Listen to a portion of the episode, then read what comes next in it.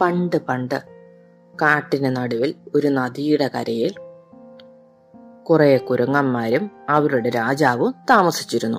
നദിയുടെ കരയിലുള്ള പടർന്ന് പന്തലിച്ച വലിയ മാവിന്റെ മുകളിലായിരുന്നു അവർ താമസിച്ചിരുന്നത്. പുഴയുടെ കരയിൽ നിറയെ വിശേഷപ്പെട്ട നിറയെ മാമ്പഴമുള്ള മാവുകളുണ്ടായിരുന്നു. നല്ല രുചിയും മണവുമുള്ള വലിയ മാമ്പഴങ്ങൾ. മാമ്പഴക്കാലമായാൽ പിന്നെ കുരങ്ങന്മാരെല്ലാം സദാസമയവും ഈ മാവിന്റെ മുകളിലായിരിക്കും. മാവ് പൂത്ത് ചെറിയ കണ്ണിമാങ്ങയാവുമ്പോൾ തന്നെ കുരങ്ങന്മാരുടെ രാജാവ് ഒരു കാര്യം ചെയ്തുകൊണ്ടിരുന്നു. നദിയിലേക്ക് ചാഞ്ഞുകിടക്കുന്ന കൊമ്പുകളിലെ കണ്ണിമാങ്ങകളെല്ലാം പറിച്ചു കളയും. അതങ്ങനെ കളയാൻ ഒരു കാരണമുണ്ട്. മാങ്ങ പഴുത്ത് പുഴയിലേക്ക് വീണാൽ അത് ഒഴുകി ചെന്നാൽ താഴെ ഗ്രാമത്തിലേക്കായിരിക്കും. അവിടെ മനുഷ്യർക്ക് ആർക്കെങ്കിലും മാമ്പഴം കിട്ടിയാൽ അതിന്റെ രുചിയും മണവും കൊണ്ട് മാമ്പഴത്തിന്റെ ഉറവിടം തേടി അവർ കാട്ടിലേക്ക് വരും. അതോടെ കുരുങ്ങന്മാരുടെ കാര്യമെല്ലാം കഷ്ടത്തിലാകും. അതുകൊണ്ടാണ് അവർ കണ്ണിമാങ്ങകളെല്ലാം പറിച്ച് കളഞ്ഞുകൊണ്ടിരുന്നത്. അങ്ങനെ ഒരു ദിവസം കുരങ്ങന്മാരുടെ കണ്ണിൽപ്പെടാതെ പുഴയിലേക്ക് നീന്തിരുന്ന ഒരു കൊമ്പിൽ നിന്ന് ഒരു പഴുത്ത മാങ്ങ വെള്ളത്തിലൂടെ ഒഴുകിപ്പോയി. അവിടെ കാട്ടരുവിയിൽ താഴെ കുളിച്ചുകൊണ്ടിരിക്കുകയായിരുന്ന രാജാവിന്റെ കയ്യിലാണ് ഈ മാമ്പഴം കിട്ടിയത്. അദ്ദേഹം ഉടനെ പരിചാരകരെ വിളിച്ചു ചോദിച്ചു ഇതെന്തു പഴമാണ്? അവർ ആ പഴം കയ്യിൽ വാങ്ങി സൂക്ഷിച്ചു നോക്കി. പക്ഷെ ഇതെന്തു പഴമാണെന്ന് മനസ്സിലായില്ല. അപ്പോഴവർ അവിടെ കരയിലുള്ള ചില കാട്ടുജാതിക്കാരെ വിളിച്ചു ചോദിച്ചു ഇതെന്തു പഴമാണ്? ഇതൊരു വിശേഷപ്പെട്ട മാമ്പഴമാണ്. അങ് മലമുകളിൽ നദിയുടെ കരയിൽ കുറേ മാവുകളുണ്ട്. അവിടെ കുറെ കുരങ്ങന്മാരുടെ താവളമാണ്. അവിടുന്ന് പുഴയിലൂടെ ഒഴുകി വന്നതായിരിക്കും ഈ മാമ്പഴം.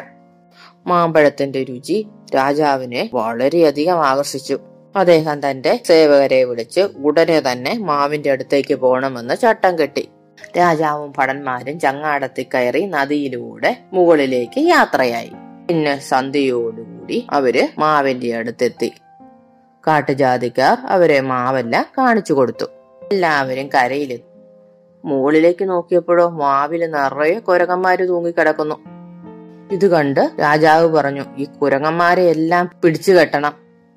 നാളെ എനിക്കൊരു മാമ്പഴവും തിന്നണം. ഭടന്മാരെല്ലാം മാവിന് ചുറ്റും നിൽപ്പായി. കുരങ്ങന്മാർ ഓടിച്ചെന്ന് അവരുടെ നേതാവിനോട് കാര്യം പറഞ്ഞു. ഇത് കേട്ട് കുരങ്ങന്മാരുടെ രാജാവ് പറഞ്ഞു നിങ്ങളാരും പരിഭ്രമിക്കണ്ട. നിങ്ങളെ രക്ഷിക്കുന്ന കാര്യം ഞാൻ ഏറ്റു. അങ്ങനെ കുരങ്ങന്മാരുടെ രാജാവ് മാവിന്റെ ഏറ്റവും ഉയർന്ന കൊമ്പിലേക്ക് ചാടിക്കയറി അവിടെ നിന്ന് ഉന്നം പിടിച്ച് നദിയുടെ മറുകരയിലേക്ക് കുതിച്ചു ചാടി.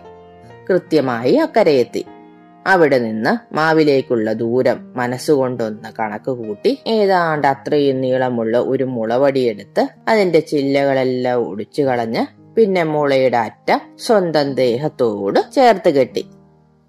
അങ്ങനെ മുളയിൽ നിന്ന് മറുകരയിലേക്ക് ഒരു പാലം പോലെ ഉണ്ടാക്കി. അങ്ങനെ ആ പാലത്തിലൂടെ കുരങ്ങന്മാരെ എല്ലാം മറുകരയിൽ എത്തിച്ചു. കുരങ്ങന്മാരെല്ലാം തങ്ങളുടെ രാജാവിനെ നന്ദിയോടെ വണങ്ങി.